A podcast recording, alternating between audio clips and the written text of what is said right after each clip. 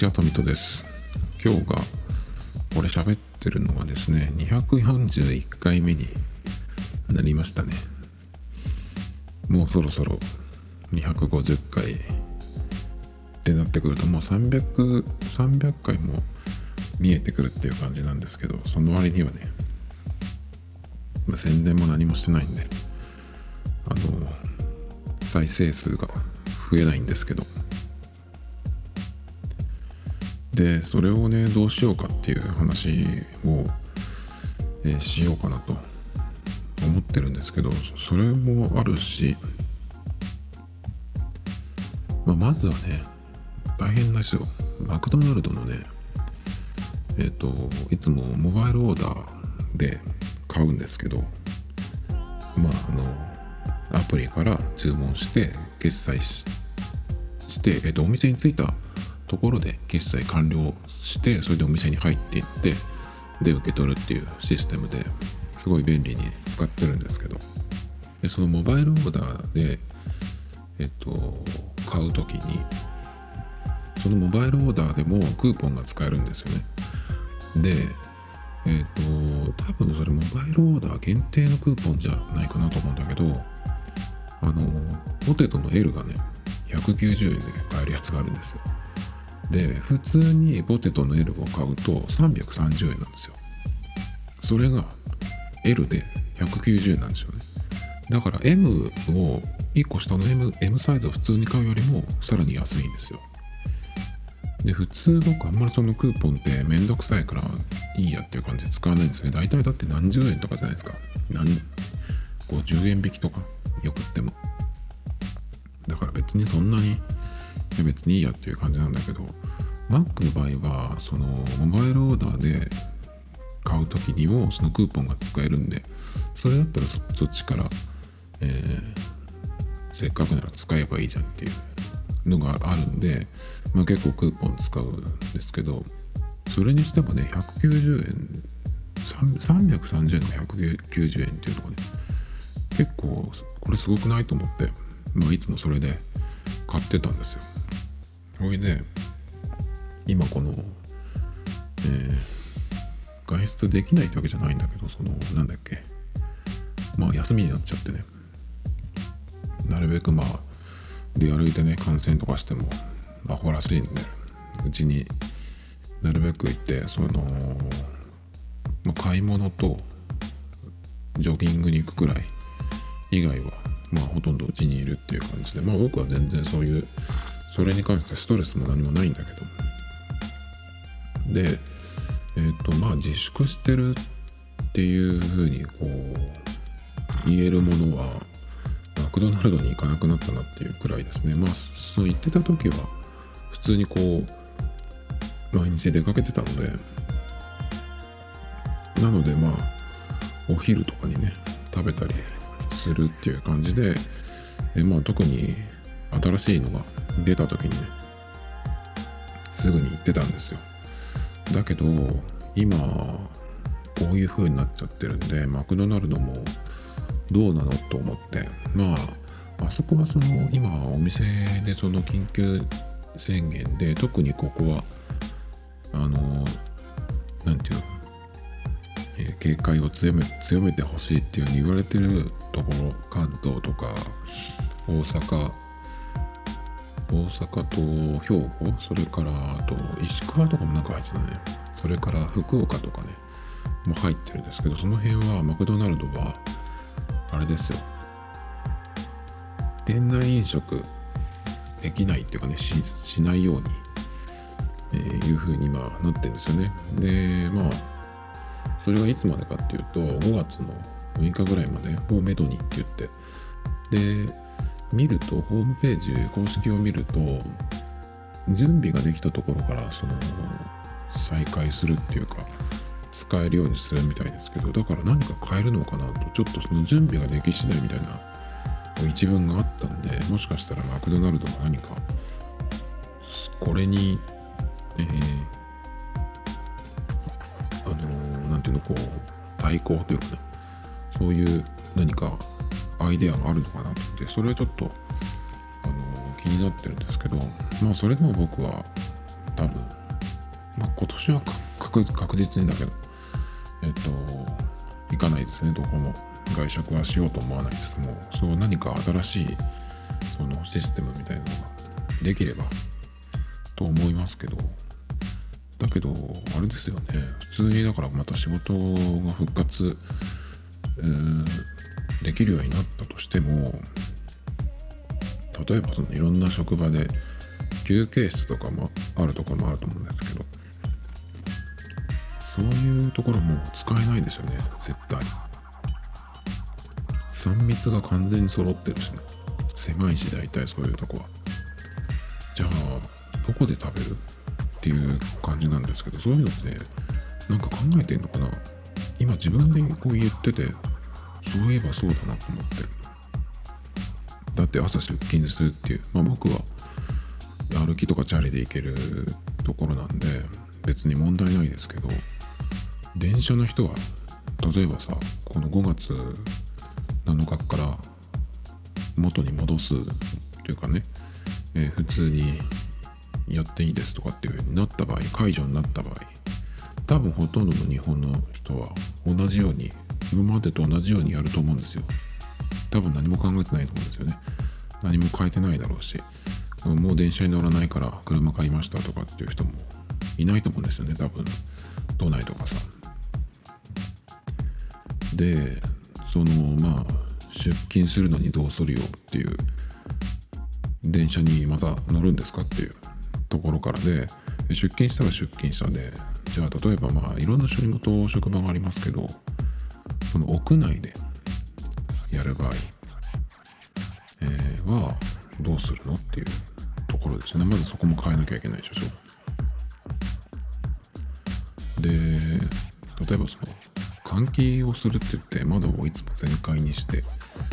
なんだろうなそのエアコンも送風とか扇風機をいつもつけてる。とかっていう風にすると、まあ、それはそれでさ今度その夏の間どうするもあるけど夏の時だってそれでこうあとは電気の問題とかあるからちょっとこう控えたりとか今までしてたわけじゃないですか。だからじゃあそれをも考えるとどうするのかっていうのもあるし、えー、でまあ出勤してその、まあ、オフィスだけじゃないけどね。いろんな職場、えー、まあそれで何か新しい全部こう個室にするとかね。窓がついてる個室にするとか。っていう風になったとしてもまあ雨は降ってくるからずっと窓開けてられないしとかもあるじゃないですかね。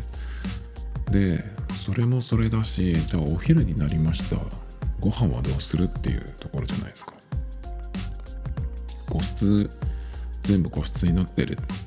だとしたら、まあ、そこで食べればいいけど。それもなんか体に悪そうだよね。こう壁に囲まれたところ。だから例えばあれですよもうトイレの個室みたいなところでさ仕事もしてご飯も食べてみたいな感じになるのかな。すごいよね。なんか収容所みたいだよそれだと。でえっ、ー、とまあそういうスペースがあればいいけど、まあ、仕事自体がそういう個人のスペース完全にこう囲まれたところとか作れるんだったらまだいいけどそうでもないところもあるじゃないですか。お店なんかそうですよね。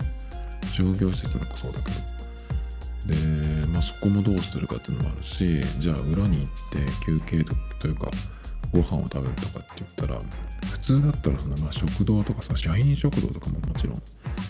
これからどうするのって感じだけど食堂なりその休憩室でご飯食べるって言ってもまあそのそこの場所ももう無理じゃないですか今の。常識ではね。そうしたらじゃあ外に食べに行くって言っても外だって同じじゃないですか。もっとダメかもしれないっていう。じゃあどうするんだっていう感じですよね。だからそういうのも考えると1日6時間ぐらいの勤務体制にして例えば9時9時に始めなくてもいいよね。まあいいや9時に始めたとして。でまあちょっと休んでどっかで。えまあ、3時に終わるとかっつってそっからお昼ご飯みたいになるのかな？わかんないけど。外でね食べるって言ってもそんなに場所もないし雨だって降るしそういうのはどうするんだっていう。そういうのなんかもう先のことってどのぐらいの人が考えてんのかなと思いますけどねも今までのことが何でもかんでもダメな状態だからそれをこう変えないとこう何て言うのいろいろ元通り、まあ、元通りっていうのはもう無理だからそのいろんなやり方をこう考えて発明していかないとそれができたとこからこう再開するっていう感じじゃないかなってまあ僕よく言ってるんですけど、えー、どうなるんですかね。もうお昼ご飯は僕は別に食べなくても朝、まあ、8時とかに食べて、えー、7時ぐらいまで食べなくても全然もうちょっとお腹が空いたり夕方ぐらいにはちょっとお腹空いたりはするんだけど昼頃は全然減らないんで大丈夫ですけどまあそういう人ばっかりじゃないじゃないですか。だからそういうのをどうするのかなっていう感じですけどあんまりそういう話聞いたことはないですね。だからまあえっ、ー、とテイクアウトでねそのマクドナルドなんかはできる元からできるお店ですけどだけどテイクアウトもえー、その知らない人がさ不特定多数がまあキッチンには入ってこないけど店の中で、えー、いろんな人が来てそことこう空間がつながってるキッチンでいろんな人がこう出入りしてもちろんねその手とかはさ触るところはあの綺麗にしてるって分かるしマスクとかもねしてるじゃないですか。だからまあ清潔とは思うけど何もないとは言い切れないんでやっぱりそこで作られたものをこうテイクアウトして食べるっていうのはちょっとねなんかやっぱり考えちゃいますよね。だからまあ直前に自分のスペースで電子レンジなり火を熱を通してしっかりねそれで食べるんだったらいいと思うんだけど。だから生野菜とかもどうなのとかね最近はちょっと考えちゃうんですよね。もそんなこと言ってると何にもできなくなりそうですけどまああれですよね。やっぱり命の方が大事ですからね。なんかいろいろ考えないといけないのかなっていう感じがしてきてるんですけど。まあ本当ねそのモバイルオーダーを見た時にポテト L のクーポンがねなくなってたのが結構ショックで。最初はそれまあ、久々に行こうかなと思ったんですよ。うちから近いところが、まあ、2、3軒あるのかなちょっと3、2軒ぐらい同じぐらいの距離あるんで、まあ、ざさっと行って受け取るだけ受け取って帰ってこようかなとか思ったんだけど、で、いざね、そのアプリを開いたら、なくってそれが。で、それ見たのが土曜日だったんですよ。で、土日はあんまりマックに最近行った記憶がないんであ土日だからあのクーポンないのかなと思ってたんですよね。で今月曜日なんですけど月曜日に今日の昼に行こうかなと思ってみたらですねなかったんですよね。でポテト L のクーポンで Twitter で検索かけたらやっぱりあの同じようにね、えー、ないっていうのに気がついた人が結構いたですね。であそうなんだと思って。これってだからもうすでになんかその不況の煽りを受けてんのかな？っていうふうにちょっと思っちゃいましたけどそれでいうともっと小さいことですけどあのー、去年の夏ぐらいからあの飲み物だけ買いたい時にコンビニに行かないようにしてるんですよ。コンビニとかあの飲み物以外も売ってるとこ。スーパーでもそうだしドラッグストアでもそうなんだけど。そういうとこに行った方がその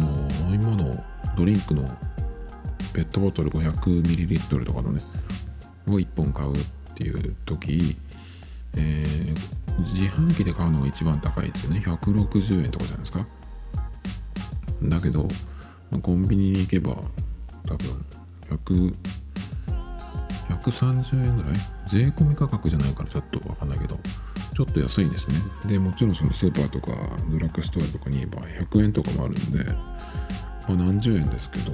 まあしょっちゅう買うって考えたらえっと自販機で買う方が割高じゃないですか。だけど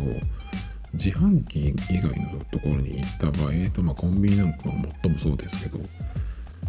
えっとドリンクの値段自体はその何十円か安いですけど実際にコンビニに行ってそれだけ買って帰ってくるかっていうと僕の場合はそうじゃなくて全然。何かしら何か買ってしまうんですよ。飲み物だけ欲しいっていうふうに言ってそれだけ買ってくるっていうこともあんまりなんかできなくてなんかついついこう見ては買ってしまうっていうねことがあるんでなんかそういうのって必要なものとかだったりだけどついついお菓子とかねそういうまあ買わなくてもいいパンとかをなんかこう見つけて買ってしまったりとかするんですけどそういうのってそもそもいらないものなんでなんかそういう買い方って嫌だなとずっと思ってたんですよね。でその時に自販機で買えばあの1本160円でその他のお店で買うのに比べると高いんだけどコンビニに行けば200円以上は絶対使うじゃないですか。200円どころじゃない300円以上だよね。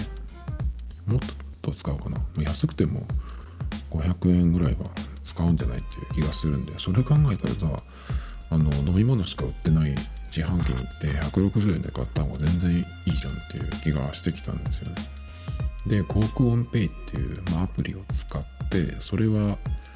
えっ、ー、と、電子マネーとかクレジットカードを登録できるんで、まあ、コカ・コーラの自販機でしかも対応してるやつ、ところだけなんですけど、結構、まあ、静岡でも、その、対応してるところが結構あるんで、そこで買うんですよ。で、それで買うとね、あの、スタンプっていうのがつくんですよ、1本買うと。でそれが15個だか貯まるとドリンクチケットっていうのに、えー、変わるっていうかそれがもらえるんですよね。そうすると、まあ、何でも好きなのを1本買えるっていうもらえるんですけどまあだから160とか150円とかの15本で、えー、その1本分って考えるとまあ大してその割引率っていうかその計算すると大したことがないんですけどまあだけどねたまにそれがこうもらえるのがね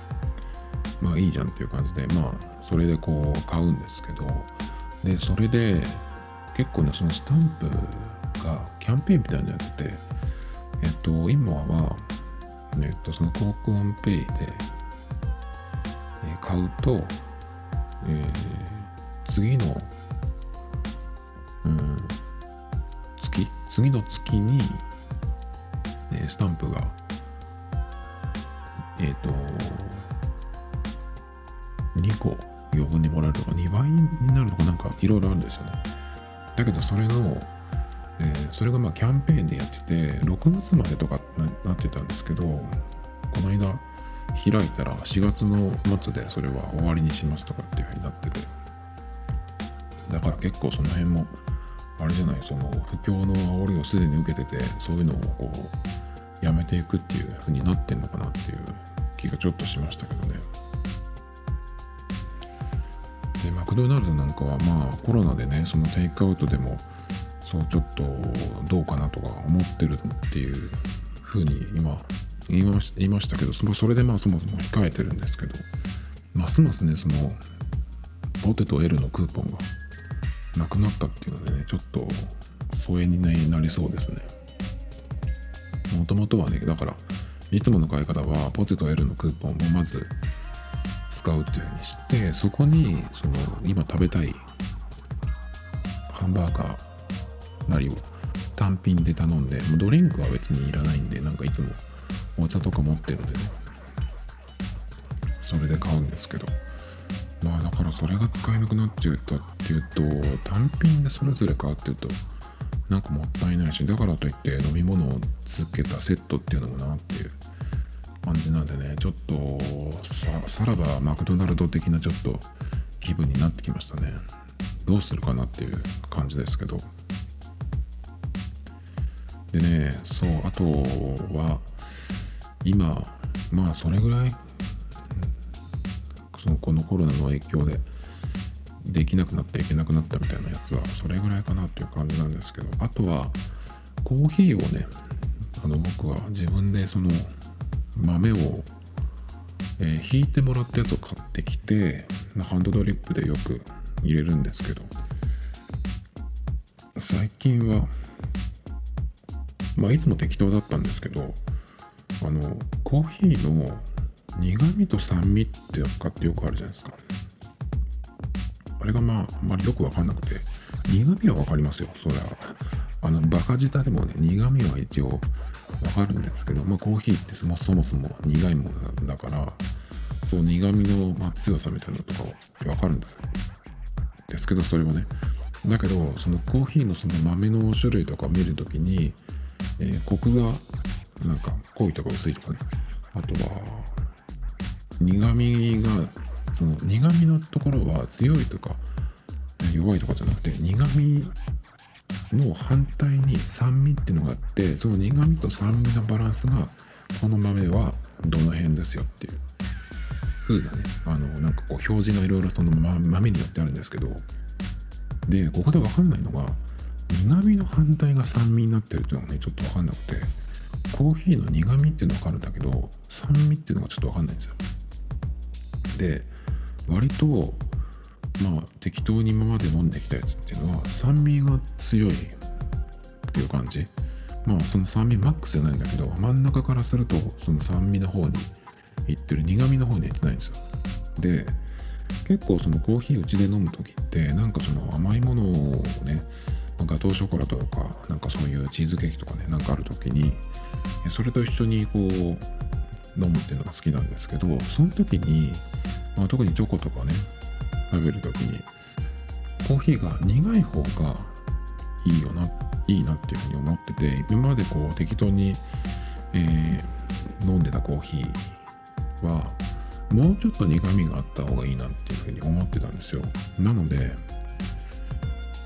今までまあ適当に選んできてたんですけどちゃんとねその豆を選んでみようかなと思ってどれぐらい前かな？2ヶ月ぐらい前かな？ちゃんとねまあたまには豆を買うんですけど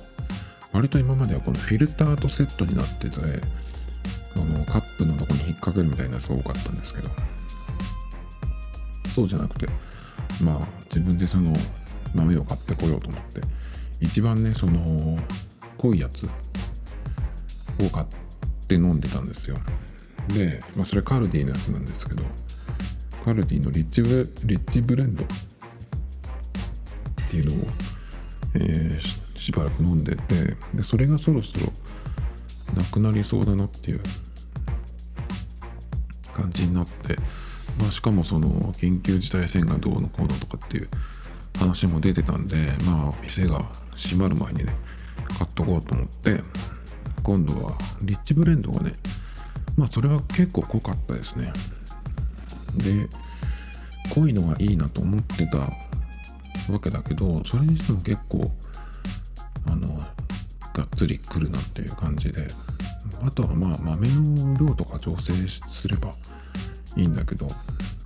でそれがちょっと一番強かったやつなんで今度はえっと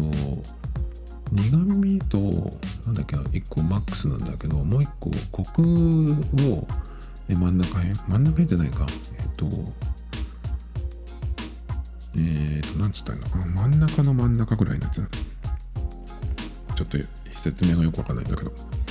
まあ今までよりはちょっとこう、抑えめぐらいのやつ。で、モーニングブレンドっていうのがあって、で、それをね、今度は買ってきてて、まあ最近飲み始めたんですけど、それがね、えっと、なんだろうな、リッチブレンドに慣れて、ちょうど慣れてきた頃に、まあそれが切れて、まあモーニングブレンドを飲み始めたんで、まあ美味しいことは美味しいんだけど、ちょっとなんか物足りない気もしちゃうんですよね。変な感じですよ。あれが濃いかなと思って、じゃあちょっとその抑えめのリッチ、リッチなりやモーニングブレンドにしたのに、なんかリッチブレンドも欲しいみたいな感じになってきちゃったんですよね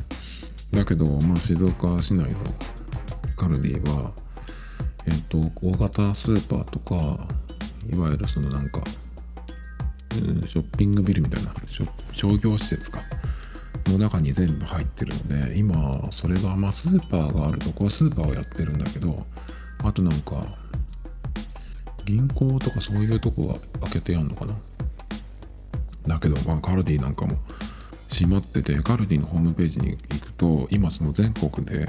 このお店が休業してますってその一覧がバッと出てるんですけど静岡は全部なってましたね。もちろんその浜松のイオンモールとかにあるところとかももちろんあるその全部休みになってるんでどこにもね買いに行けなくて。なんかああいうその豆を引いてもらって買うやつどこに行けばいいんだろうと思って。まあ今ねそのリッチブレンド開けたばっかリッチじゃないやモーニングブレンド開けたばっかなんでまあ大丈夫なんだけどなんかねやっぱちょっとこの贅沢心というかねもうもう一つ欲しいっていう感じがあってまあスタバはやってるんで確かねちょっと最近は見てないけどだからスタバに行って豆を買ってきてもいいんだけどなんかスタバの豆ってどうなのっていうのをちょっと一回、えっと、読んだことがあってまあネットで書いてあることだからまあそんなにねまあ、えー、参考にはならないと思うんだけどなんだろうね。あのパッケージのデザインは一番なんかおしゃれだけどでちょっと高いんだよね。カルディが安いのかもしれないけどカルディとか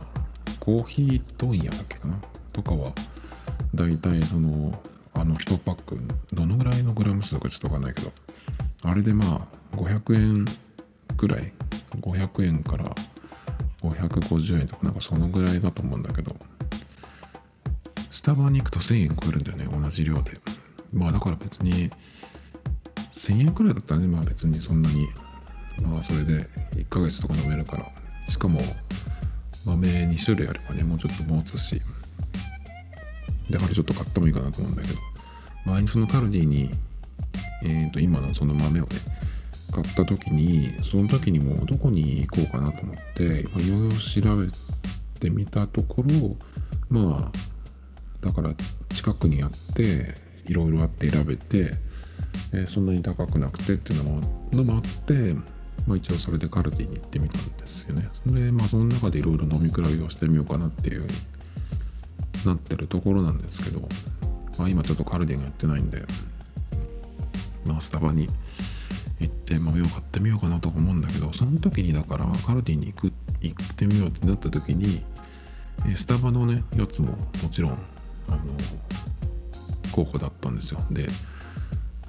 濃いやつだとどれだろうっていうやつでこうあのスタバのやつも確かリッチブレンドとかモーニングブレンドとかあった。同じような名前のやつがあったと思うんだけど。あとイタリアンローストとかもあるよね。それもカルディにあったはずだけど。だけど値段が結構倍倍ぐらい違うんで、まあ、どうしようかなっていう。まあ別にね、まあ、値段はどうでもいいけどその時に調べた時にいまいちなんかそのスタバの豆のこうなんかおすすめ度みたいのがそんなに良くなかったんでどうなんだろうっていう感じなんだけど。でもわかんないねああいうのって結構その適当だからさ書いてるのって。こうまとめてあるやつってさそれをまとめるのがまとめた形にするだけがその目的で書いてあることがもう本当にその何ていうのよく調べてあるかとかっていうとそうでもなくて単なるコピペだけだったりすることがよくあるんでねそのネットに関しては。コピー人間が多いですからね日本はね。だから、えー、全部買って飲んでるとかっていう人がいればまあ参考にはなるけどそうじゃない人の方が多いかな。あとスタバでその本日本日のコーヒーっていうドリップコーヒーが飲めるやつあるじゃないですか。だけどあれもあのドリップして置いてあるんですよね。入れたてじゃない入れたてっていうかその引き立てって意味じゃなくてドリップしたてじゃないからそこは結構味変わるんじゃないかなと思うんですけど。でもマックとかセブンイレブンのコーヒーとか結構美味しいと思うんですよ。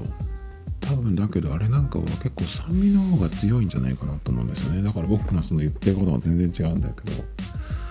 でも好みとしては苦味強めの方が今は好きなような気がするんだけどね。まあでもどっちにしろ味はよく分かってないです。その程度なんですけど。で今日ね何をメインに喋ろうかなと。ここまでね30分無駄話で30分いけるようになったっていうのもねこの240回とかやってきた成果ですかね。一人でね一人喋りでね一人喋りのポッドキャスト。結構ね女性がやってるやつとかみんな上手ですよ。10分ぐらいの短い時間なんだけど短いって感じしないし。やっぱり女の人はうまいんですよ。喋るのが。で僕はこの240回とかやってきてですねえっ、ー、とあこの間ねそうこの話が飛ぶのもこの特徴なんですけど結構最近オードリーの「オールナイトニッポン」を YouTube でね聞いてましてであの2人のラジオねすごいあの出囃子って言わないかなあの長さだと。普通そのタイトルコールしてあの、オールナイトニッポンなので、あの音楽が流れて、じゃんじゃがじゃんじゃんじゃがじゃんじゃらっちゃってやつね。で、あれが流れて、で、こう喋り始めるんですけど、で、その後、普通だったら、あのオードリーの「オールナイトニッポン」この番組はなんとかなんとかの提供でお送りしますっていうそのなんていうのそのスポンサー読みがあるんですけどそのオードリーの番組はそれがねね最初にタイトルコールして始まって喋り始めてでその後1時間ぐらい喋ってからあの急にねその提供を読み出すんですだからねそのオープニングトークが長いというのかもうオープニングトークっていうのかな。伊集院さんのラジオも長いよね。そのフリートークが1時間で2時間番組でえっ、ー、とまあそのあの伊集院さんのやつは最初に、えー、こう喋り始めてちょっとしてからタイトルコールしてそこからまあさらにこうフリートークに入っていくっていう感じでで1時間過ぎると、まあ、コーナーに入っていくっていう感じなんですけど。でこの番組もねなんかこの番組っていうほどじゃないね。これも最初はだからその最初は100回を目指してとにかくその数をやろうっていうのとそれから習慣にしようっていうことで毎日やろうっていうふうに決めたんで。毎日やってでしかもそれを100回目までを目指してやっていこうっていうふうにしたんですよ。で毎日やるってなるとやっぱりそんなに喋れないだろうと思ってたんで。だからまあ10分ぐらいにすれば10分15分ぐらいにすればねなんか1個ネタを決めてそれでこう喋っていってそうすれば毎日でも全然続けられるだろうっていうふうになったんですけどそれがまあ30分になり、えー、40分45分になりっていう感じでどんどん伸びていって今なんかは今日なんかは別にそのメインのネタ何を喋るとかっていうところに入るまでに毎回こういつも30分ぐらい喋ってるんですよね。なんでまあオードリーの「オールナイトニッポン」だとまだまだそのオープニングトークというかそれが続いてる時間なんですけど、まあ、本当に30分喋るっていうのがなんかその決めてるわけじゃないんですけどなんかそういう風になってきちゃったんですよね。それでじゃあ今日は何を喋るんだっていうことでえっ、と最近はその準備中のねネタがあるよみたいなことを言ってまあ、英語に関してその英語学習全然まあ僕はその効果が出てないのと最近はもうかなり、前に比べればほぼ何もやってない、まあ、本当だ何もやってないね。前は結構毎日単語系のアプリそれから文法系のアプリ結構アプリ系が多かった。それからあの並べ替えで文章を作るやつ。英語タウンっていうのがあってすごいそれよくやってて。でその頃付き合ってた子がワーホリであの海外にね語学留学とか共に行く人だったんで、まあ、その影響もあったっていうのもあるんですけどそれからはねもう本当になんかうん勉強という勉強は全然しなくなっちゃって結構本でもやってたんだけど何て言うのかなやっぱりその成果が全然見えてこないっていう。一番その僕僕としてはネットで見るいろんなそのこれ英語かってなるじゃないですか日本語の場合は。日本人の場合はね。なんか見つけたりしてアプリとかでもあこれ英語かってなる。あの時に英語だったとしても全然まあなんとかなるっていう風になりたいなっていうのがまず一個の目的なんですけど。まあそういうところであんまりそのネットを見てて英語が出てきた時にこう解決できてないっていうところがあのなんかその勉強の成果が全く出てないなっていうところでねまあ続かなくなってきちゃうんですけど、まあ、その英語のに関することを喋ろうかなっていうのが一個と YouTube 紹介っていうのはまあ日々ね、まあ、見てる中でなんかこんなの見つけましたみたいなことに関して喋るっていうの。これはこの間ちょっとやりましたね。それから加工食品のこと。これはちょっとこの間キリバスという国のことを調べたというかちょっと読んだ時に出てきたんでちょっとこれを喋ろうかなっていうのとあとギャルの話ね。ギャルギャル文化っていうかそのギャル自体が今あまりいないじゃないですか。10年ぐらい前まではいたと思うんだけどどこに行ったんだっていうのとね、まあ、テレビ見ればみちょぱとかさあと名前忘れちゃったけどいるじゃないですか。なんとかぽよみたいな。ゆきぽよかとかいるじゃないですかね。そういう人がこういるぐらいで本当に今どっかにいるのかっていうのとか、まあ、その歴史じゃないけどいつ頃までいたのかとかね。そういう話をちょっとしようかなっていう。のもあるしあとはメロディー作りの話ってまあメモに書いてあるんだけどこの間これチラッとしましたね。まあ大体もうこれで終わりですね。それからいつものニュースをネタにしゃべるっ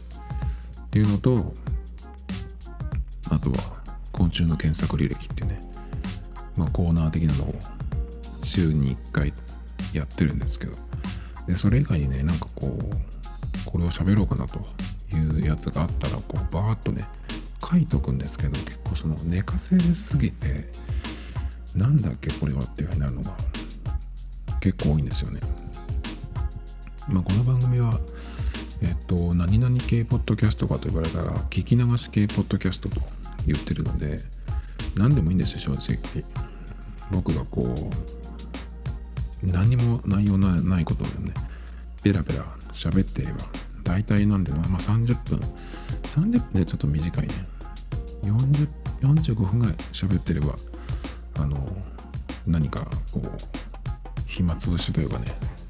掃除しながらこう流しておいてもらうとかさ。あとは洗い物してる時にちょっと、えー、バッグに流してもらうとかね。そういう風に使っていただければいいかなとか思ってるぐらいなのでそのぐらいの時間喋れば何でもいいんですけど。ほいでね今日はね何を喋ろうかって思ってたんだけど。えっ、ー、とその中でねもうこれ特にえー、ま、最近ですね、えっ、ー、と、その、これね、リスナーというかその再生数をやっぱりある程度は増やしたいなっていうのが、まあ、今年の目標なんですけど、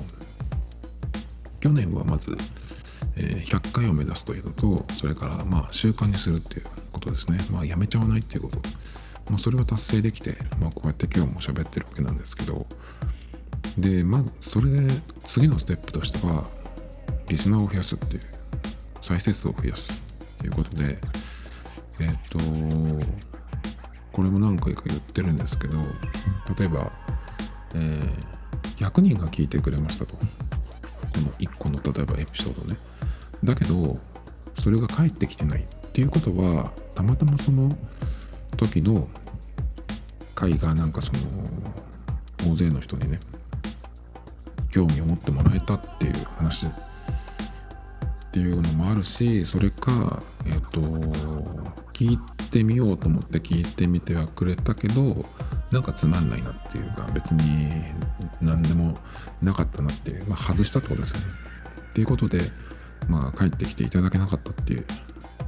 ことでね。まあそれだったらわかるじゃないですか。だけどその100人っていう数も全然いってないんで。100どころじゃない。50もいってないです。もっと少ない。なんでまあまだねその存在を知られてないっていうね。そこがまああのなんとかしないといけないとこなんですけど。だけどそうは言っても他にねあのツイッターとか、えー、インスタとかでものすごいフォロワーがいるわけでもないしなのでどうやってそれをこう広めるかっていうねのをちょっとアイデアがないんでどうしようかなっていう感じなんでそれはまあ、えー、考えなきゃいけないんですけど全然考えてないです正直。今日もあのウィニングレブンの新しいイベントが始まったんでしかも今ちょっとそのウィニングレブンっていうのはコナミっていう会社がやってるんですけどコナミもねあの今これの、えー、コロナのね影響で多分普通に今まで通り多分できないんじゃないかなっていう感じですね。その今体制があのテレワークとかそういうふうには言ってなかったけど今まで通りできてないんでちょっとねそのいろんな、まあ、イベントなりなんなり、えー、ガチャのやつとかね。ちょっと今できないっていうふうに書いてあって。まあ5月中旬とかその辺をめどにとかって書いてあったけどまあちょっと無理かもしれないですよね。だけどそれでも結構そのイベントの報酬を増やすとか増やしたりとかね。してまあ結構頑張ってるんですけど。そんな感じでね結構この月曜日からその、まあ、ゴールデンウィークとかもあるし今年そのウィニングイレブン自体が25周年っていうそういうメモリアルアワーっていうんですか。なのでそういう今までと違う今までと、うん、まあそのよりもねなんかそのプレゼント的なプレゼントじゃないなそういうなんか記念イベント。とかそういうのをどんどんこう本当はやりたやりたいっていうのあると思うんだけどまあそれ関係でねログインボーナスがちょっと増えたりとか。あとはそのイベントの報酬が増えたりとかっていうことでね結構今忙しいんですよ。ということでね、えポッドキャストは夜になってきてから今日どうするかっていうか今日は一日もやんなくてもいいんじゃないとか思っちゃうんだけどなるべくそれはしたくないっていう。時間はあるんだからとなんか考えればいいんだけど結構夜になってなんとかしようっていう感じになっちゃうんですけどで今日はね、えー、このそのリスナーを増やしたいけどどうしたらいいかっていうことを喋ろうかなと。このポッドキャストどうしたいかっていうどうするかっていう話をねしていこうと思ってたんですけどまあさっきもその Mac の話とかコーヒー豆の話とかダラダラしてたらもう43分になっちゃったんですがで1個ねそのポッドキャストのリスナーとか再生数再生数とかまあリスナーを増やす再生数を増やすってイコールではないんだよね。リスナーっていうのはあのリピーターさんじゃないですか。で再生数っていうのは、まあ、リピーターさんでもたまたまあの聞いてくれた人もでもミスタッチで再生になったっていうのもカウントだから。まあ別の話なんだけどまあどういうふうにしていこうかなってちょっとねその考えるきっかけになったのがあってそれがですねえっとポッドキャストアワード2019ポッドキャストアワードジャパンだかっていうやつがあったんですよ。でそれが去年の12月とかそのぐらいになんか出始めてでその対象がね決まったのが先月ぐらいだったかな。だから本当だったらそのノミネートされた人たちをこういっぱいいっぱいとか集めて多分やりたかったと思うんだけどそれがまあできなくなっちゃったんで確かそのなんかズームとかでやったみたいなんですけど。それでねそのアワードの結果っていうのは何だっけな歴史もののポッドキャストの人が大賞を取ったみたいなんですよ。であれってそのそのアワードのその趣旨みたいなのを読むとその今まで知られてないポッドキャストをこう、まあ、掘り起こすみたいな。そういうなんか広めるそういうなんか役割を考えてたみたいなんですけど、まあ、僕がこう見た感じではねえっ、と前にもちょっと言ったんだけどあの Apple のポッドキャストのその番組一覧みたいなところを見た時に必ず出てくるようなね、番組がほとんどだったんでまあそれをそこを見て適当にあのそれを賞にノミネートから対象って勝手に決めてやったっていうだけの感じで何かその新しいポッドキャストの発掘みたいなのにはそんなにほとんどなってないんじゃないかなっていう気がしましたね。まあ僕は一個だけ知らない、あ、知らないポッドキャストがまあいっぱいありましたけど、えっと、まあアートワークとかタイトルだけ見てて、でも別に聞いてみようと思わない、思わなかったやつ。っていうのがまあいっぱいあったんで、まあ一応知ってはいたっていう感じなんですけど、まあ全然知らないところで、この番組面白いかもっていうのは一個あったんだけど、でも、その、えー、他のね、そのノミネートされた回、エピソードだけじゃなくて、他のやつも聞いたらね、なんかそうでもないかなっていう風になっちゃって、結局だから、自分のそのいつも聞いてるそのポッドキャストのアプリに新しく登録したものがあるかっていうと、なかったですね。で、このね、そのアワードの結果というかその過程は、あの次戦多戦どっちでもいいんだけどこのこのポッドキャストが面白いみたいなやつをこうどんどん、えー、集めてでそれでこうノミネートっていうのが何作品かに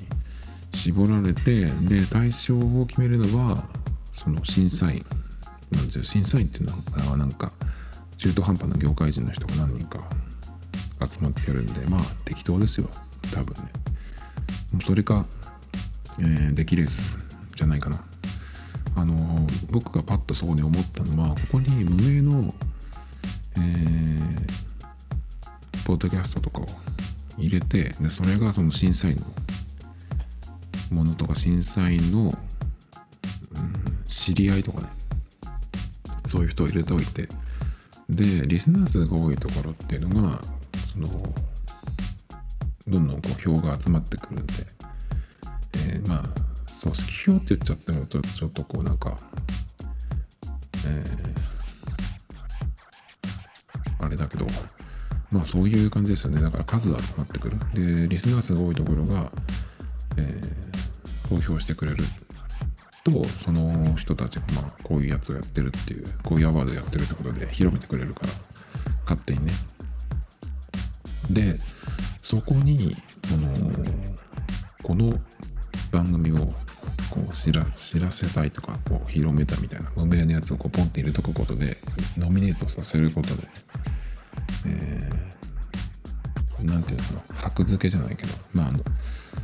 ポッドキャストごときで箔目そうもないんだけどまあそういうふうに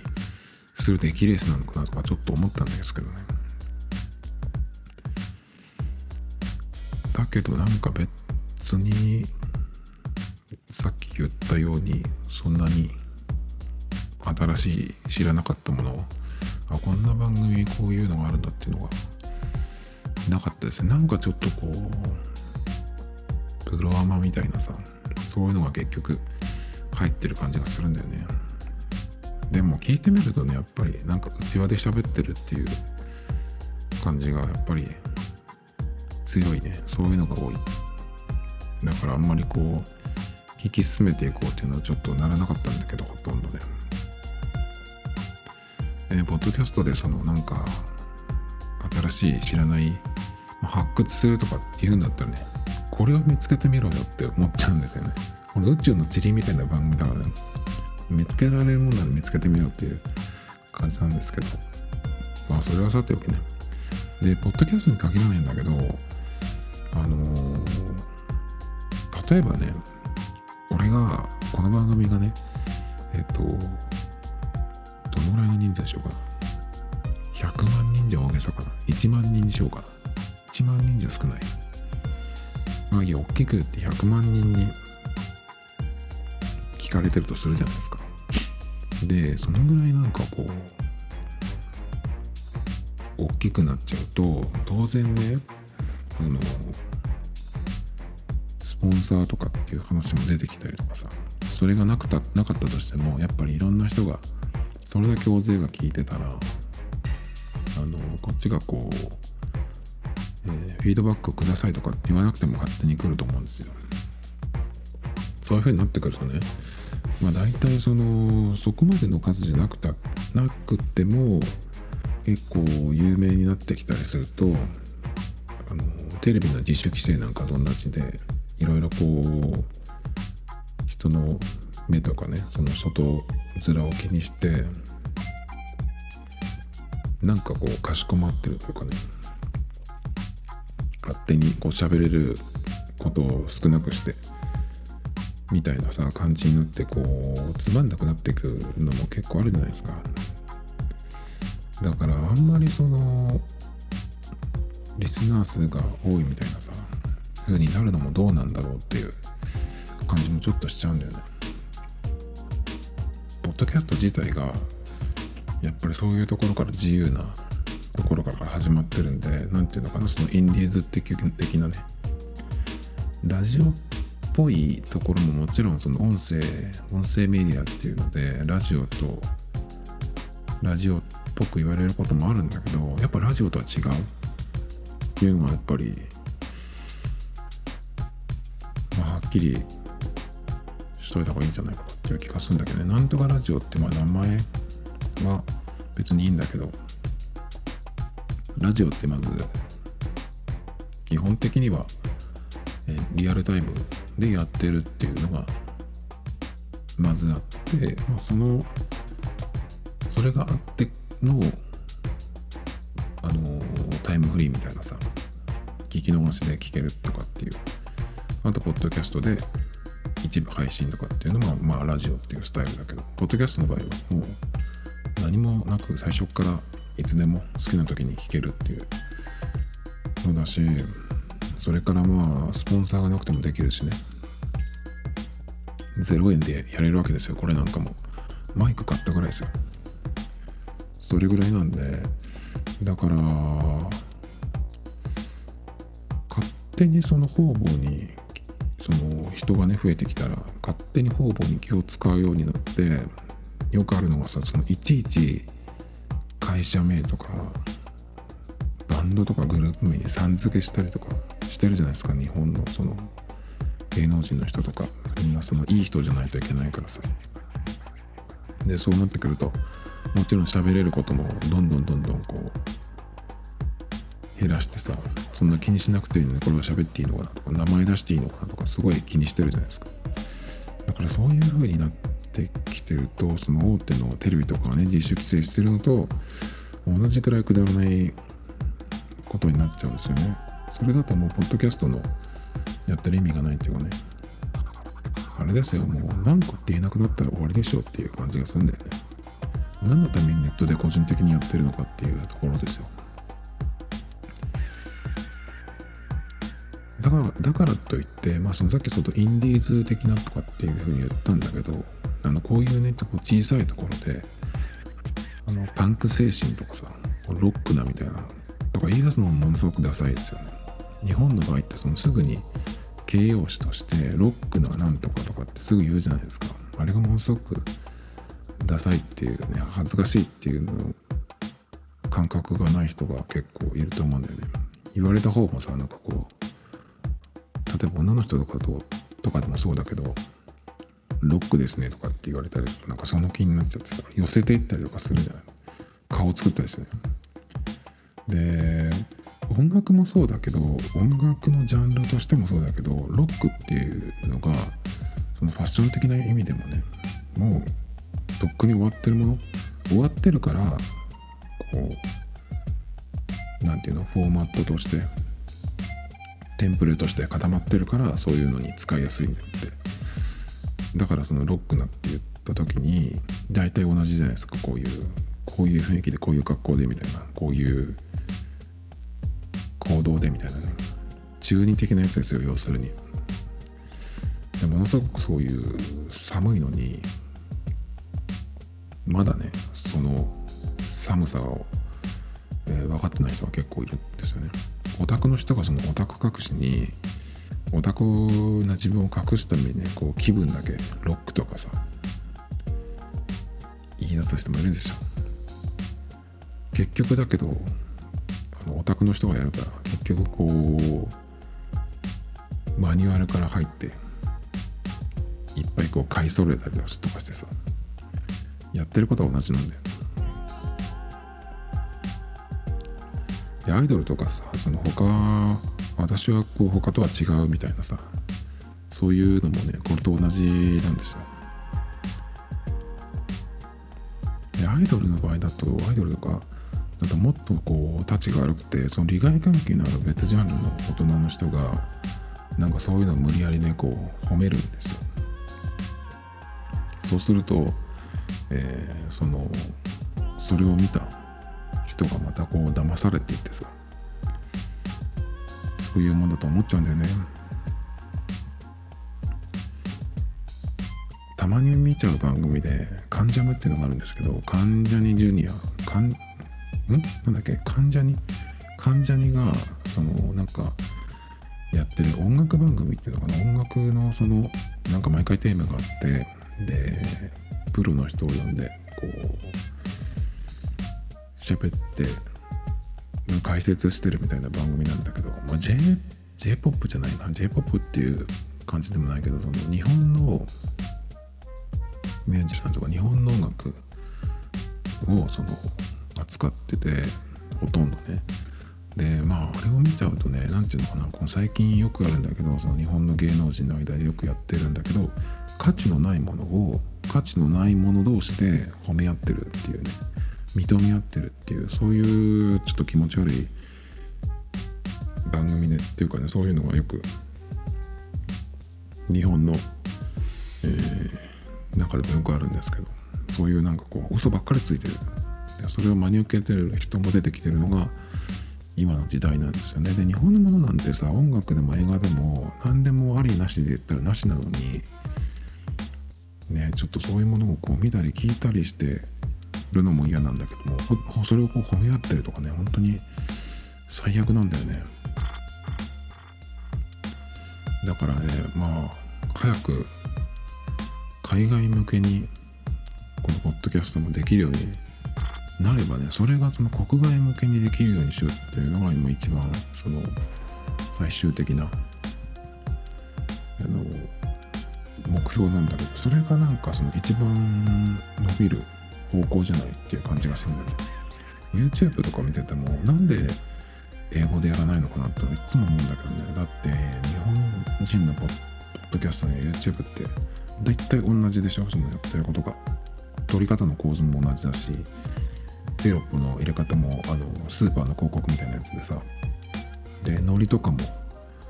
同じでしょ。それもしかもなんか日本の芸人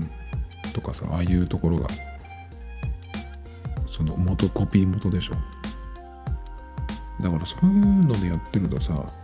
あのこれこれこういうふうにすべきとかさそのお作法みたいなのをさうるさいやつがやってくるわけですよ。だからそうじゃなくて海外向けにさやれば全然そこから外れるししかも英語でやれば日本人以外の人に見てもらえる可能性が倍どころじゃないの桁違いに増えるから。なんでそういうふうにしないのかなって思うんだけど。なのでね自分で何かやろうと思うんですけど。何にもね思いつかないですね。この今日の回も結局はあのー、特にないですよ。特にないけど約1時間とかね喋れるようになったっていうのはこの240回やった成果ですね。Tomito Times Podcast. This program was broadcasted you Anchor FM.